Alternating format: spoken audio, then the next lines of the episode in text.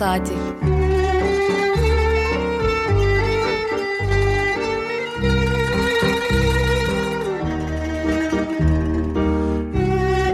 Haftalık Agos gazetesinin penceresinden Türkiye ve Dünya gündemi. Agos'un mutfağından haberler, söyleşiler, olaylar.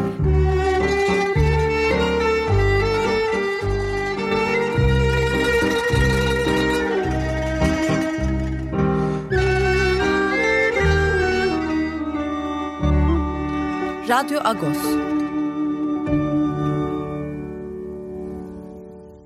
Radyo Agos'tan günaydın Parluyuz. Ben Yetvar Tanzikyan. Yeni bir Radyo Agos'ta karşınızdayız. Bugün 25 Kasım Cumartesi. Hangi şarkıyla başladık? Pervin Çakar, Kürt soprano sanatçısı. E, bu hafta hayli bir tartışmaya konu oldu kendisi. Tartışacak pek bir tarafı yok bence ama e, performans neydi? 2019 yılında Osman Kavala'nın da o zaman e, hapiste olmasına rağmen böyle büyük bir e, organizasyon gerçekleştirmişti e, Anadolu Kültür. E, Gomidas'ın e, 150. E, doğum günü e, için büyük bir konser düzenlenmişti. Biz, ben de e, biz de gitmiştik. E, orada e, birçok performans vardı. Çok iyi performanslar vardı. Pervin Çakar ve burada Ertan Tekin Duduk'ta İklim Tamkan piyanoda eşlik ettiler. Bir Gomidas derlemesi Devre Şevdi dinledik. E, Kürtçe e, bir e, ezgi bu. Gomidas'ın Kürtçe derlemeleri de vardır. E, dolayısıyla Pervin Çakar'ı bir dinleyelim dedik. E, bu hafta ne var? E, Pakrates Dükkan'da bu hafta iki bölüm olarak yani bir saat aşağı yukarı gündemden, gündemdeki gelişmeleri değerlendireceğiz. Çok gelişme var çünkü gündemimizde. Son bölümde de saat 10'dan sonraki bölümde de geçen cuma e, azınlık okullarının e, müdürleri, yöneticileri, temsilcileri Milli Eğitim Bakanı Yusuf Tekin ile buluştular e, Beyoğlu Öğretmen Evi'nde ve e, sorunlarını dile getirdiler. E, her topluluk toplum bir sunum yaptı. Ermeni toplumunun sunumunu da e, Esayen Okulu'ndan Lena Yeni Yorgan e, gerçekleştirdi. Ama e, o birçok okulun beraber çalıştığı bir e, sunumdu o, dosyaydı. O dosyayı da oluşturan isimlerin başında Getonagan Lisesi Müdürü Silva Kuyumcuyan geliyor. Silva Kuyumcuyan konuğumuz olacak. Ermeni okullarının sorunlarını konuşacağız. Evet akışımız böyle. Ee, hemen biz e, Pakrates Dükkan'la sohbetimize geçelim. Günaydın Pakrat abi, parlıyız. Günaydın, parlıyız var. Günaydın. Pervin Çakar için e, çok var gündem konumuz var ama Pervin Çakar için sen de bir şeyler söyleyeceksin sanıyorum. Ee, Pervin Çakar'ı sen zaten şimdi programın girişinde tanıttın. Mardin doğumlu 41 e, soprano. E, uluslararası alanda kariyer yapmaya çalışan bir e, sanatçı. E, başarılı bir e, vokalist, başarılı bir şarkıcı e, ve seçtiğin parça da çok isabetli oldu gerçekten. E, Gomidas var tabii çünkü. Kütahya doğumlu Ermeni e, müzik insanı Gomidas'ın e, bir dizi Türkçe ve Kürtçe derlemeleri de var. E, müthiş bir Ermenice müzik külliyatının yanında derlediği e, Türkçe ve Kürtçe parçalardan birisini seslendirdi. E, bunlar Türkiye'de çok bilinmeyen şeylerdi. Hatta Ermenistan'da da pek bilinmeyen şeylerdi. Dolayısıyla bunların icrası, gün yüzüne çıkması e, çok önem taşıyor. Çok değerli bir şey. İlk defa belki de bunlarla biz e, Boğaziçi Üniversitesi Folklor Kulübü'nün e, yayınında karşılaştık. Orada ilk defa e, bir dergi formatında e, notalarıyla karşımıza çıktı bu şarkılar. Sonrasında da e, icra da edildiler kısmen de olsa. E, Yer Karan albümü vardı. E, Burcu Yıldız'ın, e, Melisa Bilal'in, Ari Hergen'in ortaklaşa kotardıkları bir çabaydı. E, orada da seslendirilmişti bazı Kürtçe parçalar. E, lakin burada şimdi Pervin Çakar'ı konuşmamızın esas sebebi e, Özgür Özel'in Cumhuriyet Halk Partisi Genel Başkanı'nın e, bu dinletinin arkasından Pervin Buldan'ı tebrik etmek için sahneye çıkması ve eğilerek elini öpmesi. Ee, Pervin Çakar'ın elini. Nasıl? Pervin, Pervin Bulun'la birlikte geldiler. Gittiler Pervin evet. Çakar'ın elini öptü. Bir düzeltme. Evet Pervin Çakar'ın elini öptü. e, bu Türkiye'deki gerici e, kültürün pek anlayamadığı, anlamlandıramadığı bir e, centilmen hareketti. Anlamlandıramadıkları içinde bunun üzerinden e, bir takım e, siyasi yorumlar yapmaya kalkıştılar. E, oysa bu siyasi yorumlara hiç gerek yok. E, batılı bir gözle baktığında son derece e, doğal bir jest yapılan şey. Bir sanatçı öyle tebrik edilir batıda ama biz Türkiye'de parti genel başkanlarının elini öpmeye alışık bir kültürü yaşadığımız için Pervin Çakar'ın elini öpmesi tuhafımıza gitti. Ben e, hatırlıyorum bayram kutlamalarında siyasi parti e, başkanlarının elini öpmek için sıraya giriyorlar koskoca adamlar. Oysa Batı kültüründe bu yadırganır esas. E, tam tersine bir erkeğin bir kadının elini öpmesi, elini öptükten sonra da başına götürmemesi e, çok yaygın bir davranıştır. Onu bir türlü algılayamadı belli ki sağcı akıllı temsil eden yorumcular e, ve bunun üzerinden polemik yaratmaya çalıştılar. Anlamsız bir politik, e, bir polemik. Tam e, Türkiye e, siyasi toplumunda, siyasi gündeminde yaşanabilecek başka yerde de rastlayamayacağımız anlamda bir düzeysizlikti o polemik. E, bunları söyleyebiliriz. Pervin Çakar'ın e, sahne performansının arkasından. Evet. E, neyse biz Pervin Çakar'ı yıllardır biliyoruz ve e, beğenerek takip ediyoruz. Buradan onu söylemiş olalım en azından. E, şimdi bu hafta e, Ermenice sayfalarda var. Aslında biz Türkçe de koyacaktık ama bir koşturmacı içinde yetiştiremedik ama siz Ermenice sayfalarda e, de, e, o haberi yaptınız. Vakıfköy'de deprem sonrası e, ne olacak e, soru işaretleri arasında bir gelişme yaşanıyor. E, 15 kadar e, yani 30-40 hane var Vakıfköy'de. Yani Türkiye'nin tek Ermeni köyü diyoruz ya Vakıfköy için Antakya'daki. E, ağır hasarlı evlerin sahiplerine e, devlet biraz Vakıfköy'ün e, ilerisinde e, 15 kadar aile için bir e, yeni konutlar yapıyor. E, muş yapmaya niyetlenmiş e, köylüler de e, oraya olabilir demişler. Bu biraz şey gibi yansıdı ilk başta. Ya Vakıfköy e, yerinden mi taşınıyor e, gibi yansıdı ama durum tam öyle değil. Sen e, hatırlıyorum, biliyorum daha doğrusu. Çarşamba günü epeyce bir telefon trafiği yürüttün. E, eşin de Vakıfköy'lü olduğu için biraz hakimsin konuya zaten. E, o, o telefon trafiği sonucunda e, ki bulguları da e, gazeteye yazdın. E, ne oluyormuş Akbalik? Ee, orada olan şu, e, devlet e, yıkılan konutları yerinde yapmak yerine e, köye çok yakın bir e, alanda e, yeni bir semt oluşturuyor. E, köye çok yakın dediğim yürüme mesafesiyle 15-20 dakikalık bir mesafede köy merkezine e, bir e, yeni yerleşim oluşturuyor. E, burada senin de dediğin gibi 15 veya 15-20 arası konut yapılacak. Bunlar tek katlı köy evleri. 500 metrekarelik bir arazinin içerisinde 120 metrekare kullanım alanı olan konutlar yapılacak. E, depremden mağdur olanlar bunlardan yararlandıklarında bunların maliyetinin yüzde altmışı devlet tarafından karşılanıyor. Yüzde kırkı için kredi açılacak. Bu kredi de ilk iki yılı e, ödemesiz olacak. Böyle bir organizasyon yapılmış. Hak sahibi olanlar yani depremde evleri ağır hasar görenler e, bu projeye uyum sağlıyorlar. E, tamam diyorlar ama bir yandan da senin de belirttiğin gibi e, köy yerinden mi oluyor gibi bir e, algı da oluşmuş. Köy mü taşınıyor e, gibi bir algı da oluşmuş. E, bundan da duyulan bir kaygı var. Ben muhtarla konuştum. Vakıfköy muhtarıyla konuştum. O da dedi ki uygulama diğer köylerde de böyle oluyor. Diğer köyler derken Yoğunoluk ve Hıdırbey köylerini örnek gösterdi. Oralar daha kalabalık köyler ve daha çok e, nüfusu var. Buna e, orantılı olarak da daha çok ev yapılıyor. Yani 100-150 evden bahsediyoruz. Orada da aynı şey yapılıyor. Köyün dışında bir alanda e, yeni bir yerleşim birimi oluşturuyor. Bu köyün demografik yapısını değiştirmek anlamına gelmiyor. Çünkü yıkılan evler e, köylüler eğer isterlerse kendi imkanlarıyla yeniden onarılabilecek oldukları yerde. Sadece devlet e, kendi imkanlarıyla desteklediği bu projeyi oraya taşıyor diye bir açıklamada bulundu muhtar bana. E, benzer şeyleri vakıf başkanı da söyledi. Yani hem Belçika'da hem Cem Şapar'la konuştum. Hem de e, arkadaşımla konuştum Misak Ergel'le.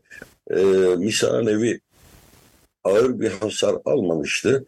Evet onun da bir hasarları var ama e, bu ortamdan yararlanma imkanına sahip olmadı Misak. E, ama 15-20 e, ev yapılacak bu şekilde. E, bu ilk duyduğunuz gibi çok olumsuz bir tablo değil. E, belki köyün alanı biraz daha gelişmiş, gelişmiş, e, genişlemiş olacak bu uygulamayla. Evet, e, bunu da buradan e, konuşmuş olalım. Çünkü dediğim gibi geçen hafta böyle bir söz yayıldı kulaktan kulağa. Vakıf köylüler köylerini bırakıp başka yere mi gidiyorlar gibisinden. Tam öyle değil. Zaten bütün köyden de bahsetmiyoruz. 30-40 taneli bir köy orası.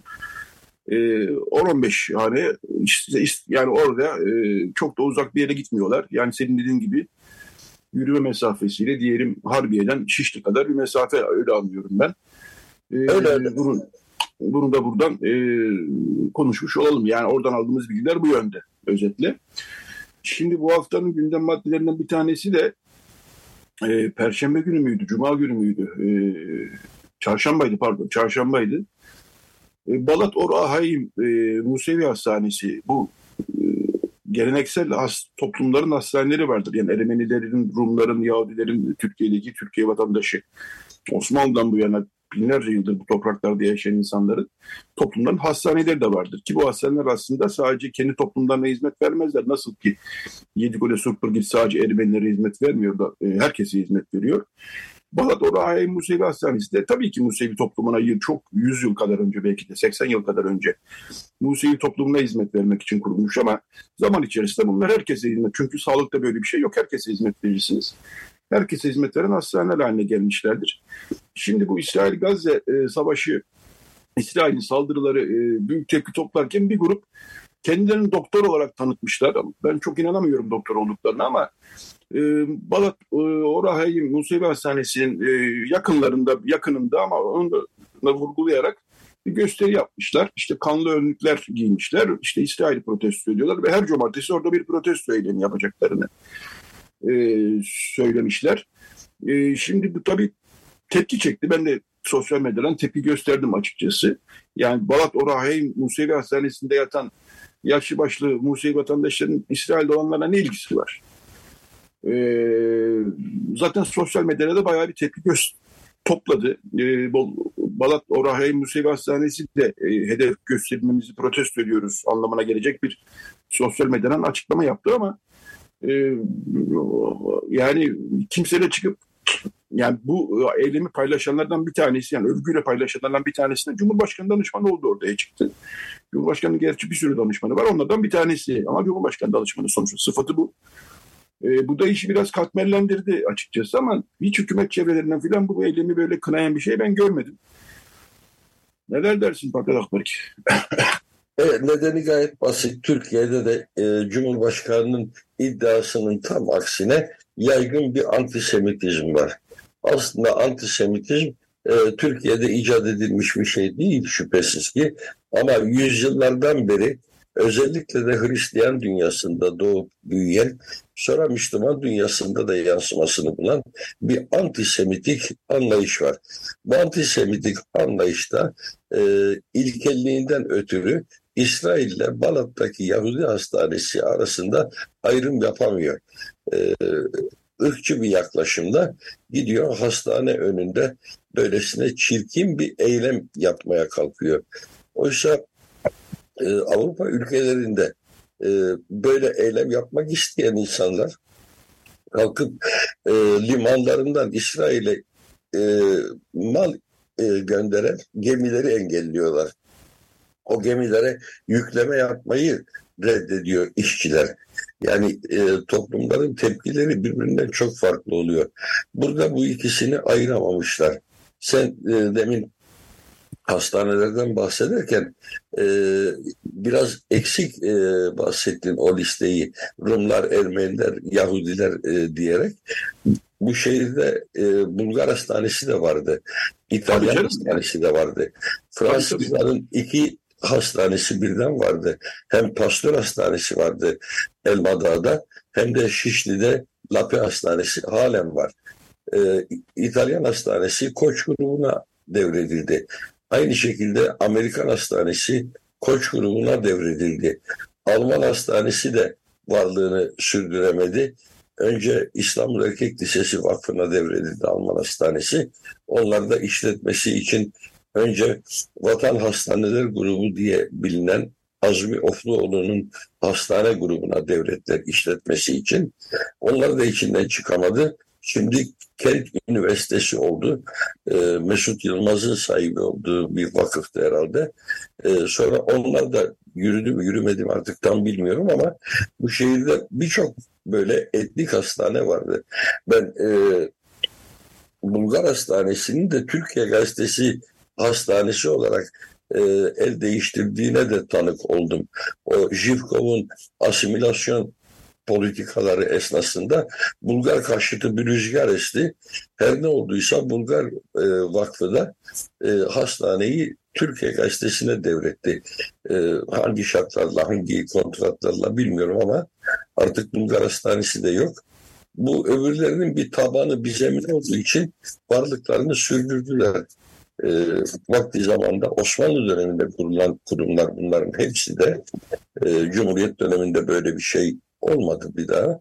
E, ve senin dediğin gibi cemaatler yaşamı olduğu için Osmanlı'da milletler sistemi olduğu için e, bu konuda başvuranlar e, bu hakları edindiler.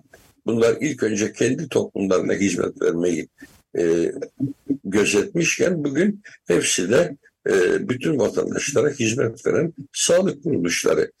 O rahimin önünde böyle bir e, gösteri yapmak meseleyi sadece Yahudi düşmanlığı olarak algılayan bir zihniyetin sonucudur. Yahudi düşmanlığı benim komşuma da düşmanlık ediyor birey olarak. E, bu da çok tehlikeli bir şey. Türkiye'nin toplumsal tarihinde e, bunların çok kötü tezahürlerine tanık olmuşuzdur hepimiz.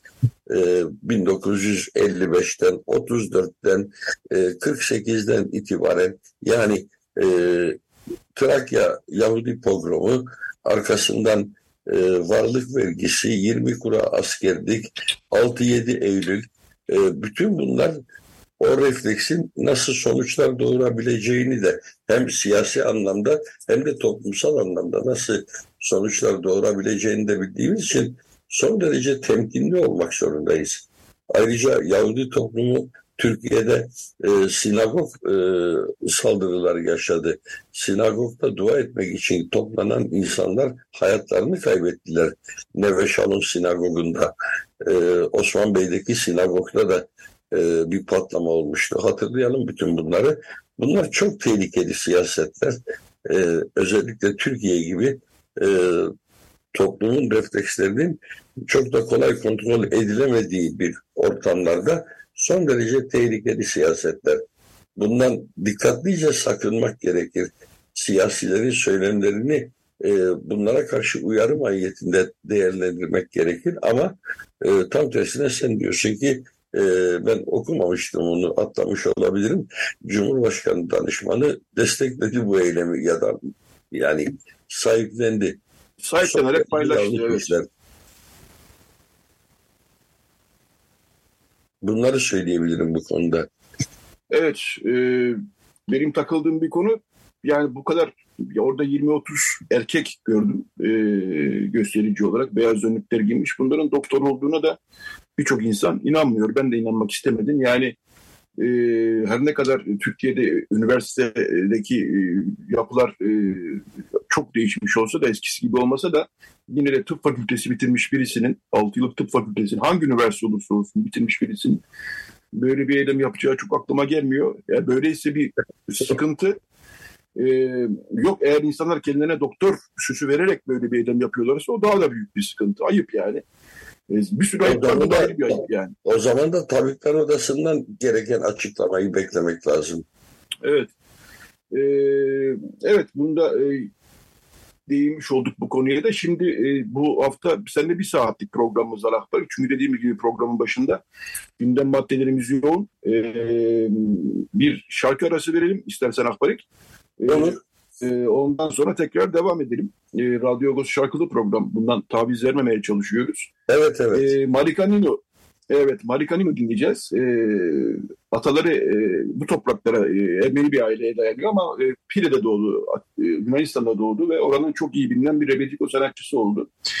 E, Marikanino'yu dinleyelim. E, Rumca ismini söylemekte zorlanacağım için hiç söylemesem daha iyi ama Türkçesini söyleyeyim en azından. Beni parçaladığın için yani beni mahvettiğin için sen bir zavallısın diyorum Marikanino. Evet dinleyelim daha sonra Radyo Ghost devam edecek. Radyo Agos. Evet, Radyo Agos devam ediyor. Biraz önce Marika Nino'nun şarkısına girerken teknik bir aksaklık oldu. Ufak bir boşluk oldu. Ee, bu teknik bir aksaklıktı. Şey, dinleyicilerimizden özür dilerim ama çok büyük bir boşluk da olmadı. Hemen Marika Nino'yu dinledik zaten. Evet, e, Pakradeş Dükkan'da sohbetimizde bu hafta bu bölümlere devam ediyoruz. Dediğimiz gibi gündemimiz yoğun. Ee, geçen hafta, bu haftayı da tabii aslında bir taraftan da ranting cinayeti e, konuşarak geçirdik. Çünkü o gün Samars'ın tahliyesi 16 yıl 10 ay sonra cinayetten e, büyük tepki yaratmış. Zaten bu haftaki manşetimizde e, vicdanlar kabul etmedi e, dedik. E, evet yani hukuki olarak belki e, tahliye edilmesinde o da tartışılıyor ama tamam diyelim ki 18 e, yaşından küçük olduğu için böyle bir durum var e, belki bekleniyordu ama e, sonuçta Türkiye'yi sarsan e, bu, böyle bir ırkçı cinayetin e, failinin de 16 yıl 10 ay sonra tahliye edilmesinin toplumun geniş kesimlerinde bir rahatsızlık yarattığını gördük. E, hafta boyunca e, Hrant Dink'in vurulduğu yerde gösteriler yapıldı, açıklamalar yapıldı. Cumartesi günü, geçen cumartesi bizim radyo programından sonra e, Hrant'ın arkadaşları inisiyatifi or, orada bir karanfil bırakma eylemi tertiplediler. E, oraya CHP Genel Başkanı Özgür Özel de geldi. E, soğuk yağışlı bir hava vardı. Ona rağmen bir kalabalık toplandı orada. Yine bu dava e, biz riskli demeden bu dava bitmez e, sloganları atıldı. E, Özgür Özel daha sonra yukarı çıktı. E, eski Agos ofisi yani Hrant Dink'in olduğu dönemdeki Agos ofisi e, belki bilenler vardır, belki bilmeyenler vardır. Gene buradan tekrarlayalım. Bir hafıza mekanı haline getirildi. 23,5 Hrant Dink hafıza mekanı oldu orası. E, ofis olduğu gibi korunuyor. Hrant Dink'in odası olduğu gibi korunuyor. Çok e, önemli e, Hrant Dink'in hayatından e, parçalar, objeler, nesneler, e, dava dosyaları sergileniyor orada. E, açık. E, bugün de iz, dinleyicilerimiz ziyaret edebilirler isterlerse. E, sık sık biz bunu burada gündeme getiriyoruz ama biliyoruz ki hala bilmeyenler var oranın bir hafıza mekanı olduğunu. Bir tür müze olduğunu daha doğrusu. Orada da Özgür Özel, Rakel Dink'ten ve hafıza mekanı koordinatörü Nayat Karaköse'den bilgi aldı. Biz de oradaydık. Gelişmelere de hatırlayacak olursak o gün Samas hakkında yeni bir iddianame yazıldı. Geçen hafta da burada konuşmuştuk. Bu iddianamenin detayları ortaya çıktı. Ee, şimdi tahliyeden sonra yeni bir iddianame yazılması aslında biraz ilginç oldu. Çünkü hükümet de belki bu tepkilerden rahatsız. Yargı da herhalde e, nasıl olduysa tahliyeden sonra böyle bir iddianame ortaya koydu. Sonuç değişmiyor. E, o gün Samas hakkında bir yeni örgüt üyesi olmak, örgüt üyesi olmamakla birlikte örgütün e, Fethullah Gülen örgütü bu bahsettiğimiz. Bu örgütün e, maksatlarına hizmet etmek suçlamasıyla 7 yıldan 12 yıla kadar hapis talebiyle bir e, dava açıldı. E, 26 Aralık'ta da hakim karşısına çıkacak o gün Somast. E, bunları da buradan hatırlamış olalım. E, fakat bütün bu gelişmelerin e, büyük bir tepki yarattığında görüyoruz, biliyoruz. E, bu da umuyoruz ki e, Hrant Dink cinayeti davası çünkü hala aydınlanmış değil. Bu davaya yönelik e, kamuoyu ilgisi son yıllarda biraz düşmüştü. E, çok değil ama biraz düşmüştü e, bu ilginin tekrar e, odaklanmasını da bekliyoruz açıkçası. Çünkü hala süren bir kamu görevlileri cinayeti davası e, Anayasa Mahkemesi'ne götürülmüş durumda Hrant Dink ailesinin avukatları tarafından. Çünkü e, kamu görevlilerinin yargılandığı davada e, Dink ailesinin talepleri yerine getirilmemişti. E, Yargıtay da bu talepleri yerinde bulmayınca e, Dink ailesi avukatları da davayı Anayasa Mahkemesi'ne götürdüler. Kamu görevlilerinin yargılandığı davadan bahsediyoruz. Onu bir kere daha not edeyim. Evet, e, Hrant cinayeti davası ile ilgili son gelişmeleri de böylece bir e, aktarmış, değinmiş olalım. Fakat abi bu haftaya gündemini vuran, e, bu haftanın gündemine damga vuran gelişmelerden bir tanesi de e, Cumhurbaşkanı Erdoğan'ın bu %50 Cumhurbaşkanlığı seçimiyle ilgili olarak bu %50 artı bir olmuyor. E, çok farklı kombinasyonlar yaratıyor. Kimin eli kimin cebinde belli değil. E, biz bunu en çok oyalan kimse birinci turda bitirelim e, türünden bir çıkış yaptı. Yani kastettiği şey şuydu hani yüzde 25 oy aldıysa birinci turda en fazla birisi o Cumhurbaşkanı olsun. 30-40 kimse yani öyle demiyorum anlaşılan bu. E, fakat e, iktidar ortağı, koalisyon ortağı e, Milliyetçi Hareket Partisi'nin genel başkanı Devlet Bahçeli çıkış yaptı ve bunun muhtar seçmiyoruz. Öyle bir kere kullanılıp atılacak bir şey değildir bu, bu çıkışıyla. Bu konu birdenbire hükümet tarafından ve hükümet medyası tarafından geri çekildi. Öyle gözüküyor yani. Ee, burada tabii e, zorlandığını görüyorduk zaten. İki turda ancak seçilebildi Cumhurbaşkanı Erdoğan. E, 100 oyu, 200 oyu, 1000 oyu, 2000 oyu olan partilerle koalisyon yapmak zorunda kaldı kendisi. Aynı şey CHP için de oldu elbette. E, Zafer Partisi ile yaptığı protokolün detayları bir kez daha yansıdı bu hafta. E, böyle bir gündem maddemiz var. Ne dersin? Ne diyeyim Yetvar, Türkiye çok güzel bir ülke ama Türkiye'de siyaset çok kirli, ticaret çok kirli, her şey çok kirli ne yazık ki. Akademi kirli, her şey kirli, her şeyi kirleten bir yapısı var bu ülkenin. Nasıl oluyor bu kadar güzel bir ülke bu kadar kirlilik üretiyor anlayamıyorum. Şimdi e, Devlet Bahçeli bu itirazını dillendirirken bir an için şunu hatırlasın. E, madem ki bu e, Cumhurbaşkanı anayasaya uymuyor, anayasayı Cumhurbaşkanı'na uyduralım diyen bir aklın e, sahibidir Devlet Bahçeli. Şu anda bu hassasiyetinde haklıdır. Evet ama kim demiş ki bir defa kullandık işi bitince atılacak bir kirli mendil değildir diye. Tam da öyledir. E, tam da Türkiye'deki siyaset bu duruma inmiştir artık. Cumhurbaşkanı bütün yetkileri eline alınca yasama organının yetkilerini de kanun hükmünde kararname çıkarma imtiyazıyla eline alınca artık her şey onun ihtiyaçlarına göre belirlenecektir. O eğer yüzde 50 artı birden e, mutlu değilse buna karşı tereddütleri varsa ona göre her şeyi dizayn etme imkanı var artık bu ülkede. Bahçeli ne derse desin e, her şey ona göre dizayn edilecektir. Yüzde 50 artı bir bütün dünyada kabul gören bir e, başkanlık sistemi oylamasıydı. E, her yerde eğer adaylardan biri yüzde ellinin üzerinde oy alırsa zaten birinci turda seçim biterdi. Ama 50'yi yakalayamamak söz konusu olunca da ikinci tura kalırdı. Şimdi Cumhurbaşkanı e, kendisinin artık 50 artı biri alma ihtimali olmadığını öngörerek diyor ki en fazla oyu alan seçilsin. Bunu söylerken de kendisinden fazla oy alacağını ümit ediyor.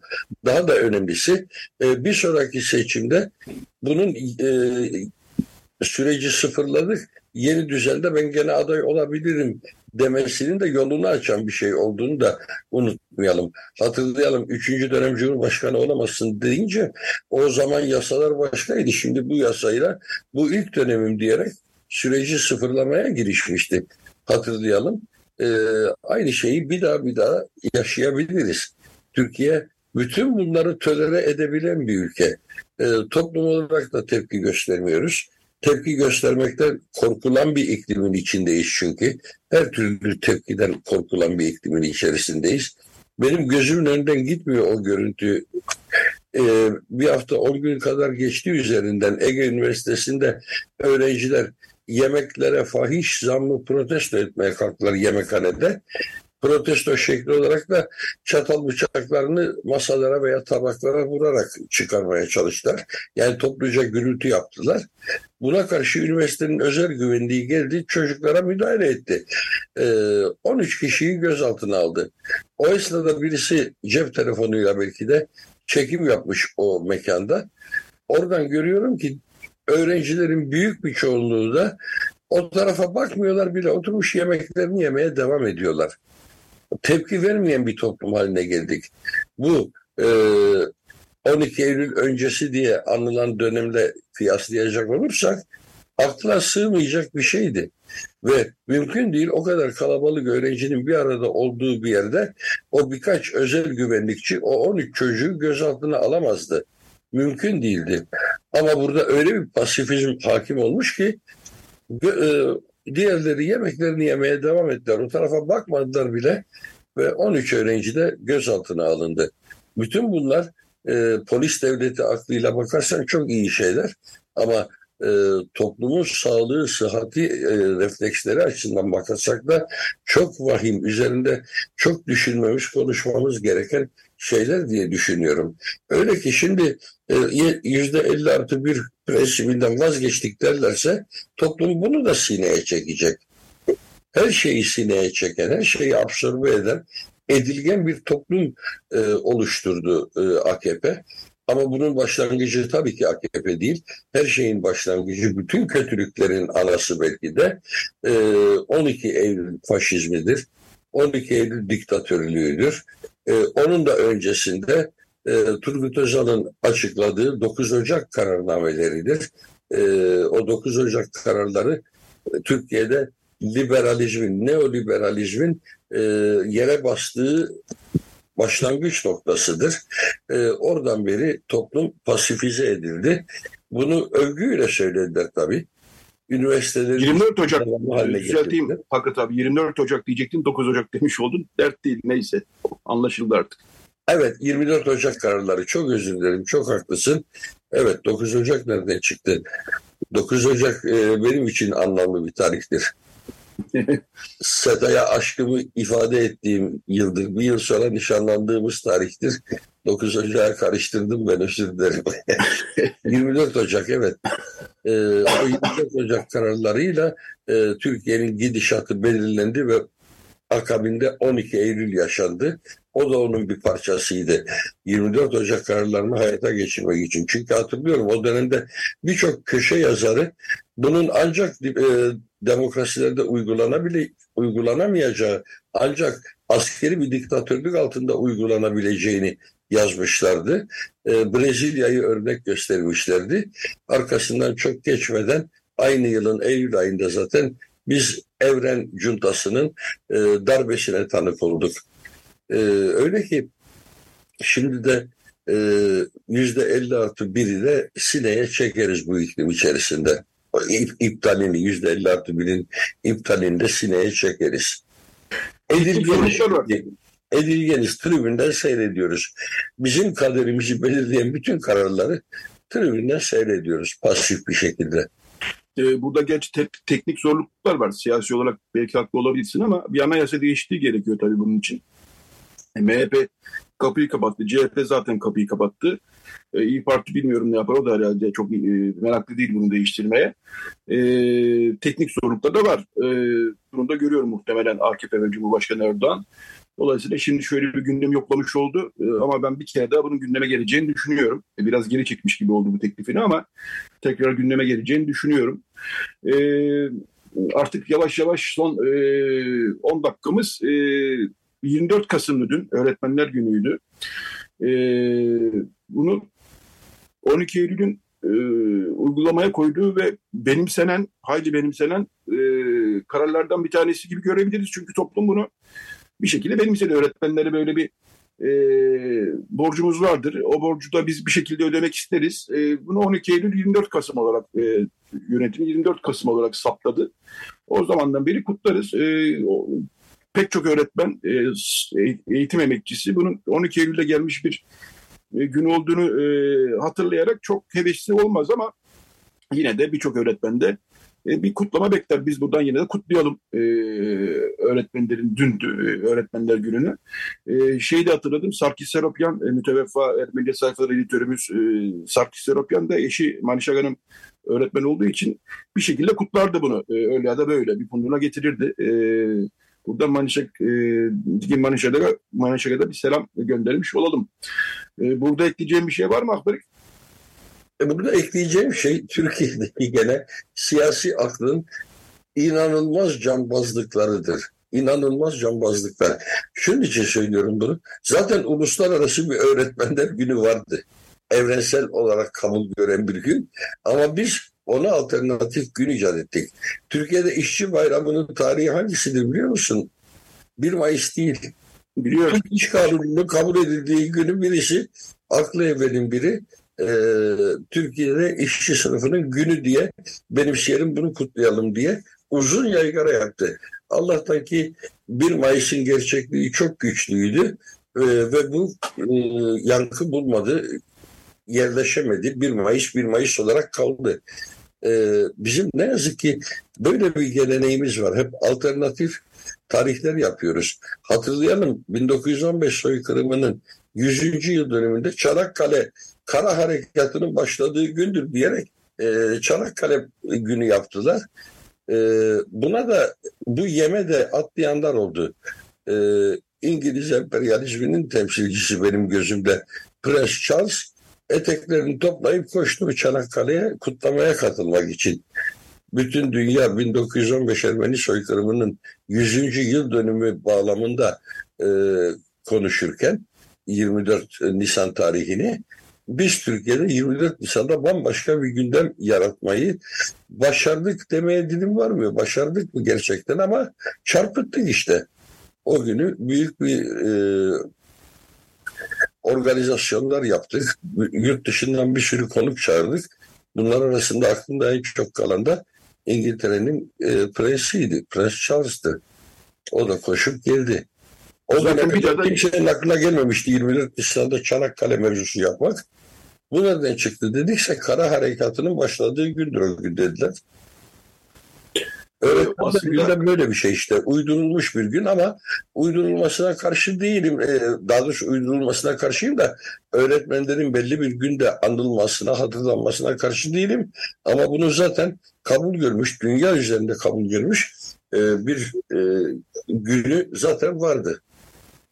Evet, aslında 25 Nisan Anzakların e, Türkiye'ye gelip e, kendi askerlerini, kayıplarını ve bütün kayıpları andıkları bir gündü. Sabah karşı bir yürüyüş yaparlardı Çanakkale'de. Ben çok iyi hatırlıyorum. 100. yılda böyle bir şey oldu. Sonra bir daha da olmadı zaten. Tabii bir daha da olmadı. O evet. 100. yılın e, hareketliliğini bastırmak içindi. Evet. Diktikleri dağıtmak içindi.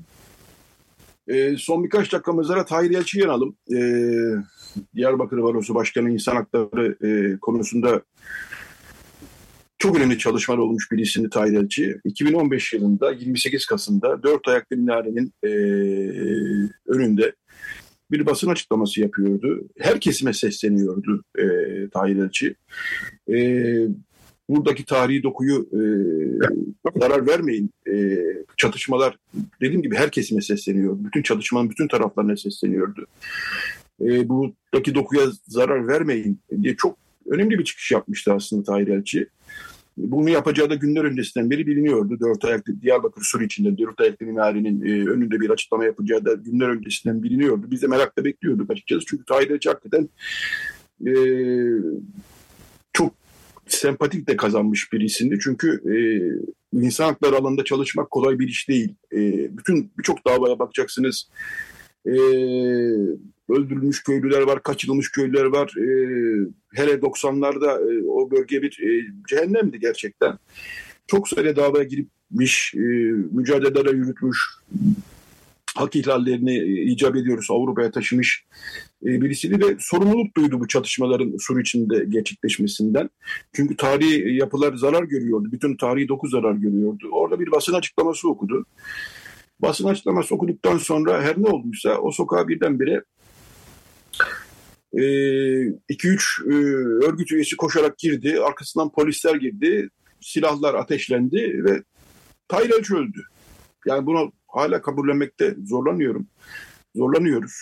Düşünüyor biliyor musunuz? Aile ne durumdadır kim bilir. Hala onlar da atamadılar bu ağırlığın üstlerinden. Biz de zaten e, Tahir öldükten sonra Agos gazetesinde onu biz Hrant çok benzeştirirdik. Bir güvercini daha vurdular e, demiştik. O da çünkü bir varış güvercini Tahir Elçi. Eğer ne kadar e, terörle ilgili açıklamaları çok kesin hoşuna gitmese de e, sonuçta o bölgenin gerçekliğine işaret ediyordu. Bölgenin dinamiklerine işaret ediyordu.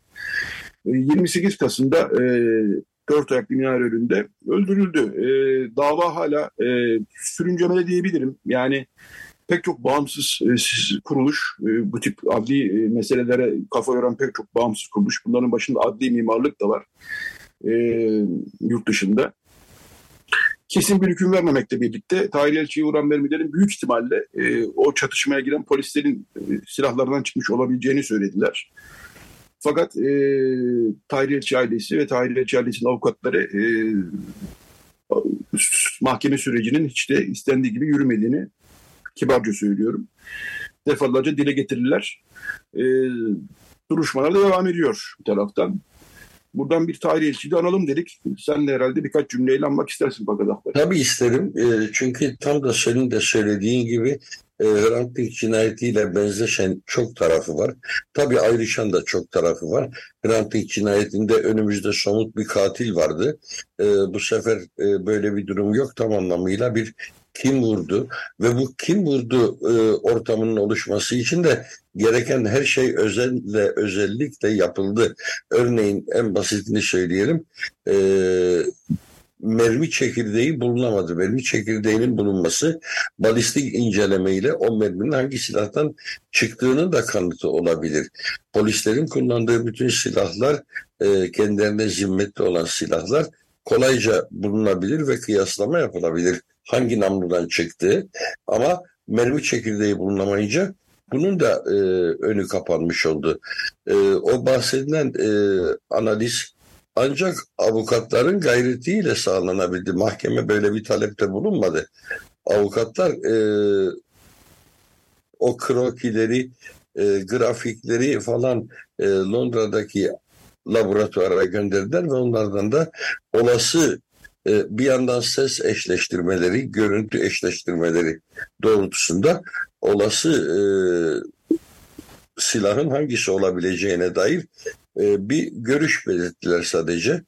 E, mahkeme de bunu ne kadar dikkate aldı e, o da tartışma konusu. Çünkü şu anda zaten sanık durumunda da kimse yok. Duruşma devam ediyor, yargılama devam ediyor ama sanık konumunda kimse yok. E, nitekim o zaman çok iddia edilen şeylerden biri de tam o karambol esnasında uzaktan ateş edilerek e, Tahir Elçi'nin öldürüldüğüydü. Oradaki silahlardan bağımsız olarak bir keskin nişancının uzaktan ateş etme ihtimali de çok e, savlandı. E, karanlıkta kalmaya mahkum bir e, cinayet bu. Göz göre göre Tahir Elçi kameraların önünde öldürüldü. E, o anı gözümün önüne geliyor e, koşan insanlar, arkalarından ateş açan polisler ve dönüp baktık ki Tahir Elçi boylu boyunca dört ayaklı minarenin dibinde yatıyor. E, hepimizin vicdanını çok kanatan bir e, cinayetti bu ve dediğin gibi ama e, barışa soyunan insanların e, bu tür sonuçları da e, göze alması şartmış gibi bir anlayışı yerleştiren e, bir cinayet bu. E, bir sürü e, barış avukatı, hak e, avukatı, vicdan avukatı e, aynı sonuçla karşı karşıya. Şu anda e, Selçuk Kozağaçlı e, veya e, bir sürü avukat tam da bu yüzden e, cezaevinde. Evet. Kalkalay niye tahliye edilmiyor? Suç evet. çok ağır. Masum insanları savunuyor çünkü. Evet Fakret abi bu haftanın da bu bölüm en azından programımız devam edecek. Saat ondan sonra son bölümde e, Getonagan Lisesi Müdürü Selva Kuyumcuyan konuğumuz olacak. Ama seninle sohbetimizin bu haftalık sonuna geldik. Çok teşekkürler. Rica ederim. Bu hafta dediğimiz gibi gündemimiz yoğundu. Dolayısıyla iki blok halinde seninle sohbetimizi gerçekleştirmek istedik. Sesinde biraz kırık biliyorum hafif bir üşütmüş vaziyettesin ama Evet. Sağ ol, sağ ol. Ee, şey yapmadın, e, katıldın yayına. E, geçmiş olsun diyelim sana da. E, çarşambadan beri böylesin, ben biliyorum. Aslında geçti, geçti de bu sesimdeki çatal, sesimdeki kırıklık, bozukluk bir süre daha devam edecek gibi sanki. Yoksa artık sağlığın Anladım. yerinde. Tamam, yine de geçmiş olsun. Ee, teşekkürler Akbarik. İyi bir hafta sonu diliyorum sana. Eyvallah, bil mukabele abi. Evet, tarihçiden bahsetmişken Diyarbakır'dan e, bir e, ses Ayşe Şan kaybettik gerçi kendisini ama e, Diyarbakır'da bütün o bölgede çok sevilen bir şarkıcıydı Ayşe Şan. E, zaman zaman çalıyoruz Ayşe Şan'ı. Oradan, ondan bir şarkıyla bu bölümü kapatalım. E, Berivane Mahirap şarkısını söyleyecek Ayşe Şan. Daha sonra bir reklam arası, e, daha sonra Radyo Agos devam edecek. Radyo Agos. Evet, Radyo Agos devam ediyor. Son bölüme geldik. E, bu bölümde e, Ermeni okullarının sorunlarını e, konuşacağız. Bir vesileyle, hangi vesile o? E, sık sık konuşuyoruz. Gerek Agos gazetesinde gerekse Radyo Agos'ta bu konuyu ama yeni bir vesilemiz daha var. Geçen hafta Cuma günü e, Beyoğlu Öğretmen Evi'nde e, Milli Eğitim Bakanı Yusuf Tekin e, ve Milli Eğitim Bakanlığı yetkilileri e, azınlık toplumlarının e, okullarının e, temsilcileriyle geniş katılımlı bir toplantı yaptılar. Azınlık toplumları derken e, Ermeni toplumu, Rum toplumu, Yahudi toplumu e, ve Süryanilerin de bir okulları var. Süryan toplumundan temsilciler yani vakıf yöneticileri, okul müdürleri ve e, kurucu temsilcileri e, hep birlikte katıldılar e, bu toplantıya. E, sorunları dile getirdiler. Zaten ondan dün toplantıdan iki hafta kadar önce zaten Ermeni okullarından bir grup e, vakıf yöneticisi e, Ankara'da Milli Eğitim Bakanı'nı ziyaret etmişlerdi. Hatta kendisini bir e, Ermeni Vakıflar Birliği toplantısına da e, davet etmişlerdi. E, orada ağırlıklı olarak mali sorunlar e, konuşulmuştu. Ermeni okullarının mali sorunları konuşulmuştu.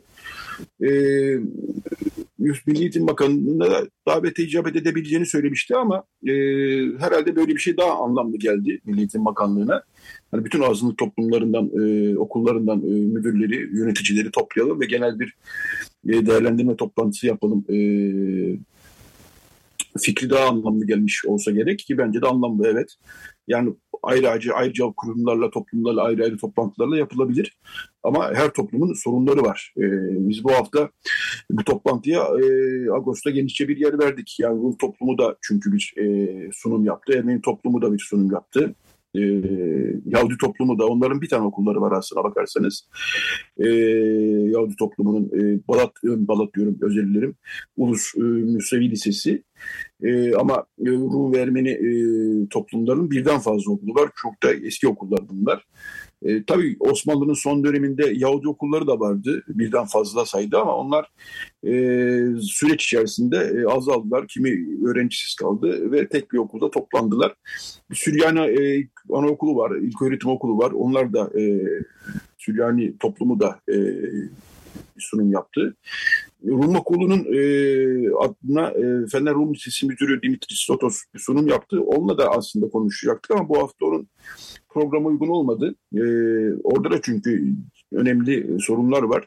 Fakat e, haberimizden okuyacaksınız. 294 toplam öğrenci sayısı Rum bütün Rum toplumunun okullardaki öğrenci sayısı 294. Bu hakikaten çok e, iç acıtıcı bir rakam.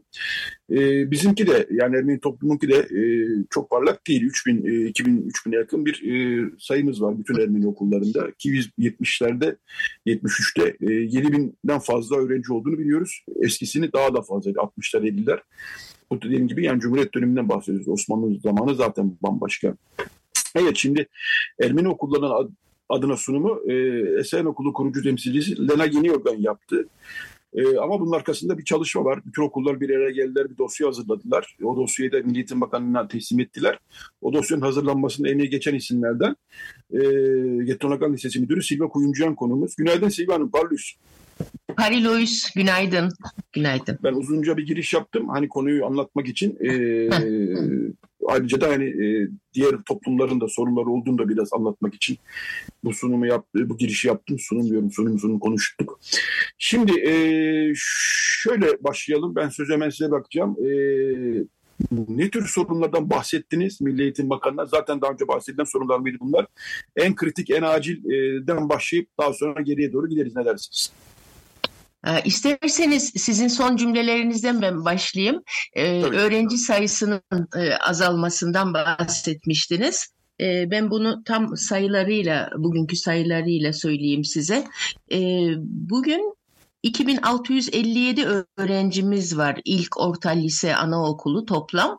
Artı 81'de misafir öğrencimiz var. Ki bu misafir öğrenciler zaten e-okula giremiyoruz, onlara diploma veremiyoruz. Yani net 2657 ki e, sizin de bahsettiğiniz gibi 1972-73 öğretim yılında 7366'ymış bu sayı. Yani %60 oranında düşmüş 50 yıl içinde.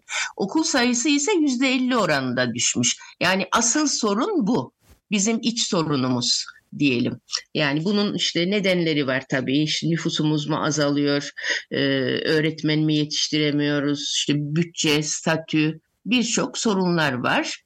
E, milli eğitimle ilgili sorunlarımızı biz tabii ki sunabiliriz milli eğitime. Bu bizim iç sorunumuz ki asıl sorun bu bence. Öğrenci sayısının azalması. Yani pek gelecek vaat etmediğini gösteriyor bu okullarımızın.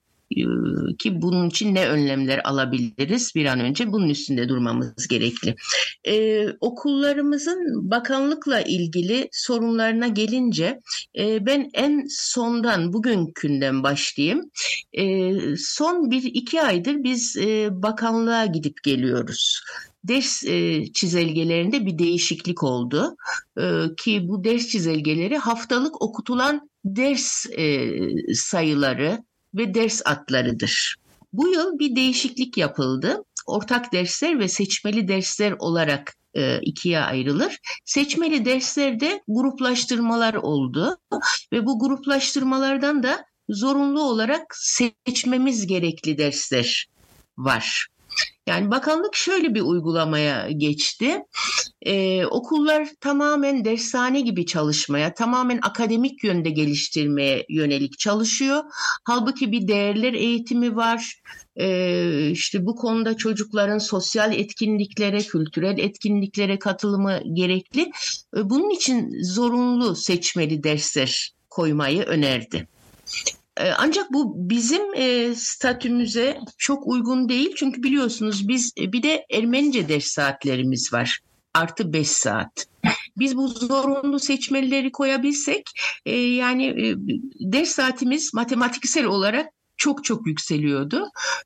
Bunu biz yani dile getirmek için iki kez Ankara'ya gittik.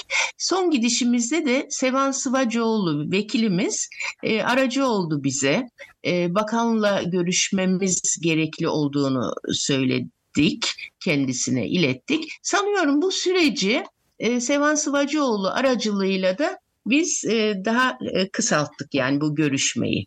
Ama e, bu Ankara'ya ziyaretlerimizde de e, olumlu yanıt zaten aldık. Şu anda da pratikte uygulamaya başladık. Bu kendi istediğimiz e, gibi gruplardan ders seçme e, sayımızı. Ee, ve yani olumlu bir sonuç aldık. Akabinde de zaten bakanla görüşme imkanı bulduk İstanbul'da. Şimdi sorunlarımıza gelince ben devam edeyim mi siz araya? Tabii tabii evet buyurun. Tabii buyurun. Ee, şimdi bizim statü sorunumuz var. Başlıca en önemli sorunumuz. Statü özel okullar yasasına tabiiz. Ama özel okul değiliz tam anlamıyla. Çünkü kar amacı güden okullar değil bizim okullarımız. Ee, bu statü sorununda mesela bize standartlar yönergesi uygulanır. E, standartlar yönergesi nedir? İşte okulların e, derslikleri, koridorları, laboratuvarlarının belli bir ölçüleri vardır. Okullarımız eski binalardır. Biz bu ölçülere uyamayız. Herhangi bir yerleşim planı değişikliğine geçtiğimiz zaman e, uygulama zorluklarımız olur. E, bu önemli bir sorundur bizim için.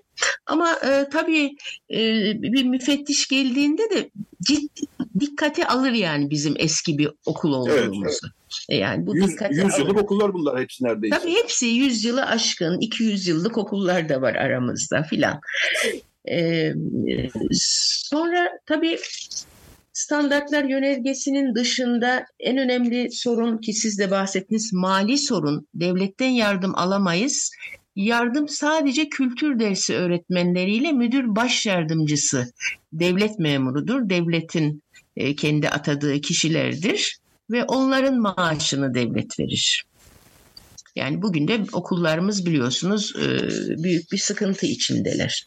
Yani böyle e, ne arada e, ne olduğumuz belirsiz bir konumdayız. Devlet okulu da değiliz tam anlamıyla, özel okulda değiliz. Bizim arzumuz bize özgü e, Ermeni okullar e, yönetmeliği yasası hatta azınlık okulları için bir yasa çıkarılıp bunların içinde bölümler olabilir.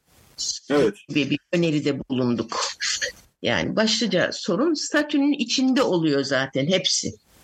Evet mali sorun da bunun içine girmiş oluyor. Ee, bunu Tabii, şöyle tabii. tarif şöyle tarif edebilirim. Bilmeyenler olabilir dinleyicilerimiz içerisinde. Ermeni okulları e, Ermeni toplumunun halkının okulları. Yani aslında bir tür kamu okulu bunlar. Yani e, bir Ermeni aile çocuğunu alıp da gelip de e, ben bu çocuğumu okutacağım ama e, parasını ödeyemiyorum dediği zaman bütün Ermeni okulları e, alır bu çocuğu.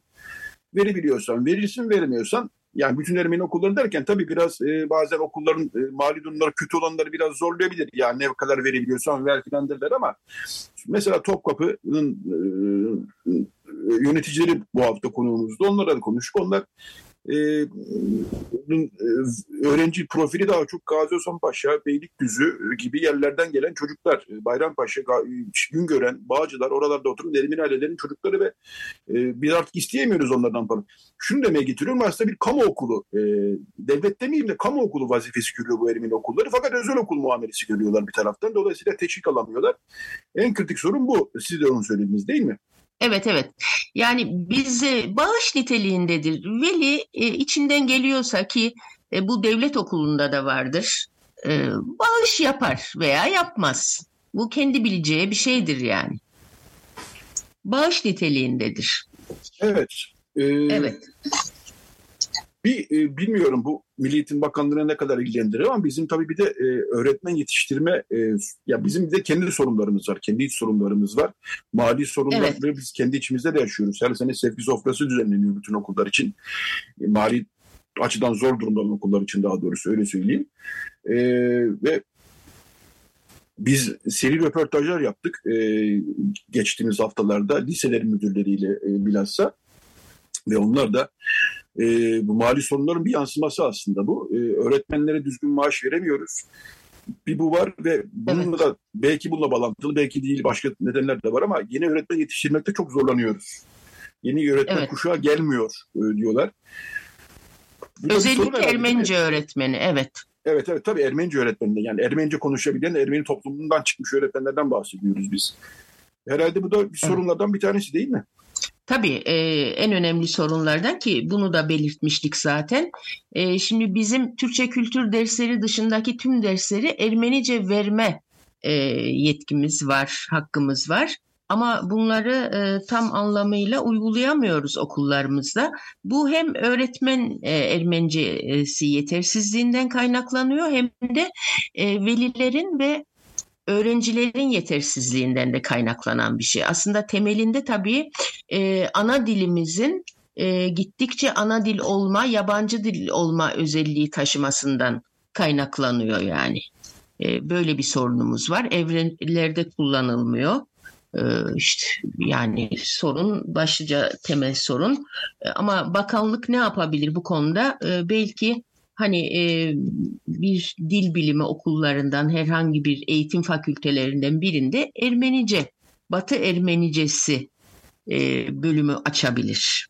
Mesela Ermenice öğretmeni yetiştirmek için böyle bir şey olabilir.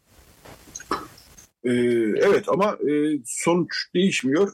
Yeni öğretmen bulmakta bilmiyorum zorlanıyor musunuz? Yani nasıl bir 10 yıl... Tabii tabii zaten e, Ermenice öğretmeni artık usta öğretici veya uzman öğretici niteliğinde e, bulabiliyoruz.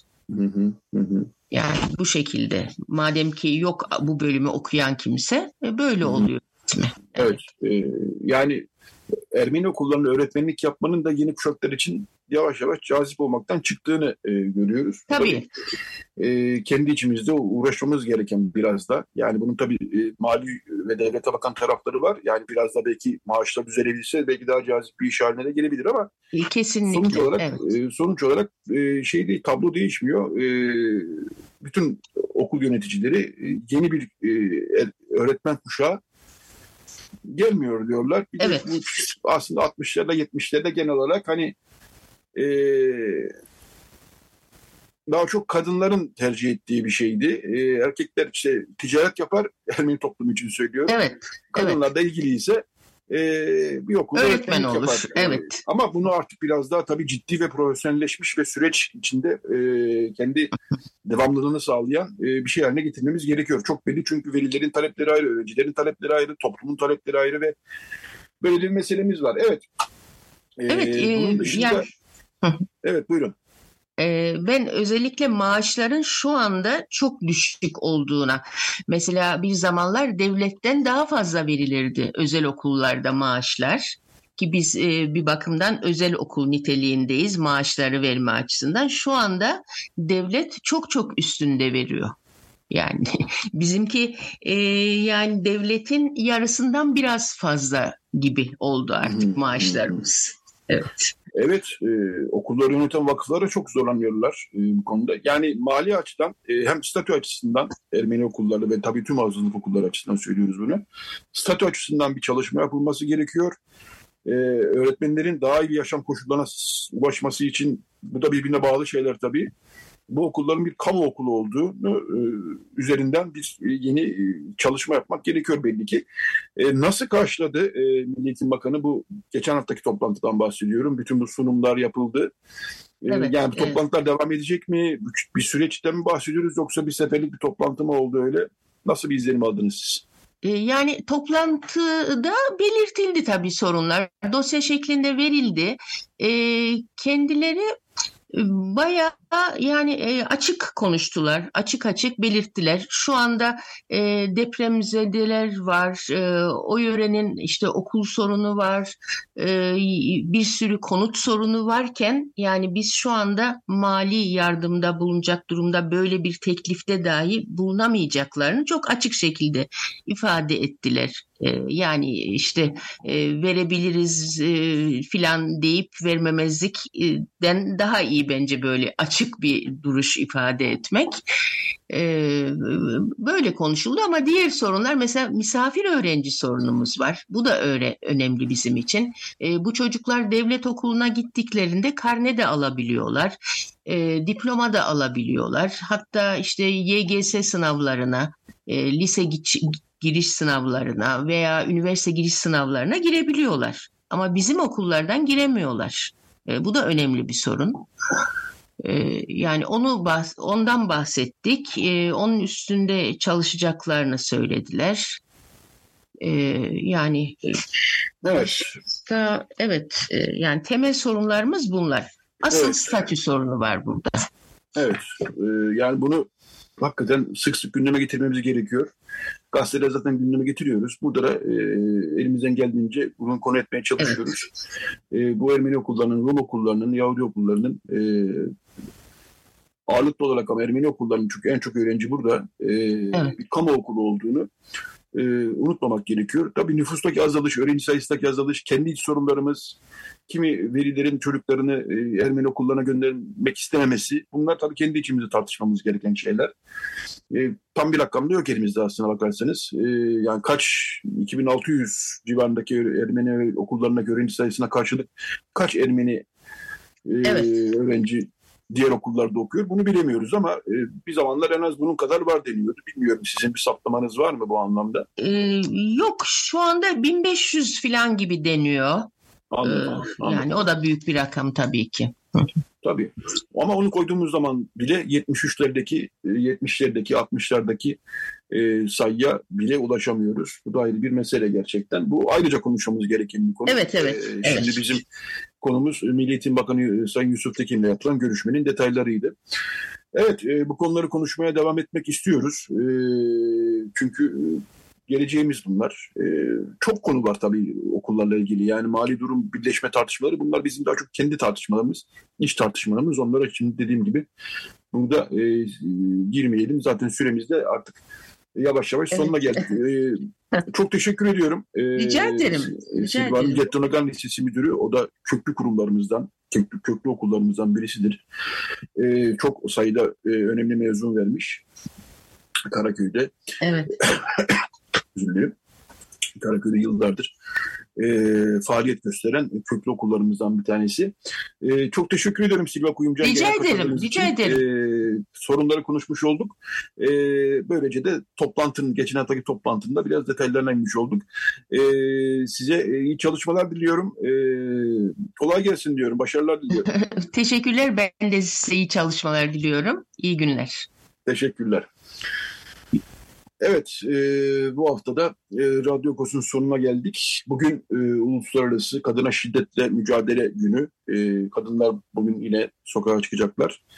Artık şiddette, polis şiddetiyle karşılaşmamalarını buradan e, umuyoruz ve talep ediyoruz. E, bunu e, nota da düşmüş olalım. Evet, Agos'u da bu hafta artık bir şarkıyla kapatalım.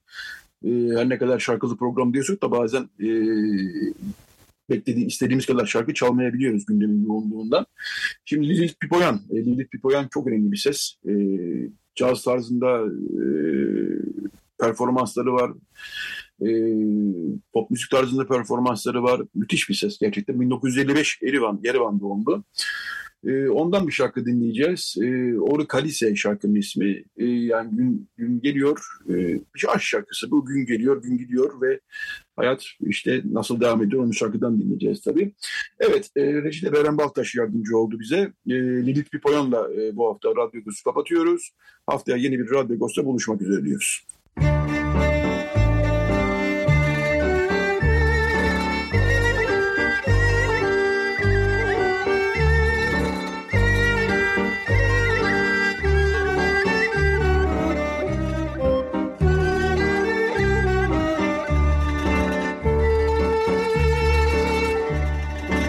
Agos Saati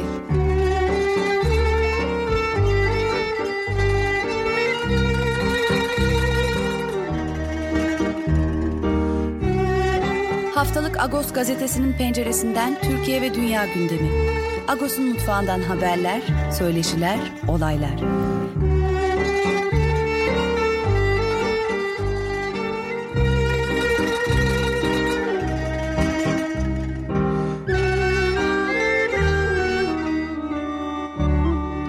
Radyo Agos.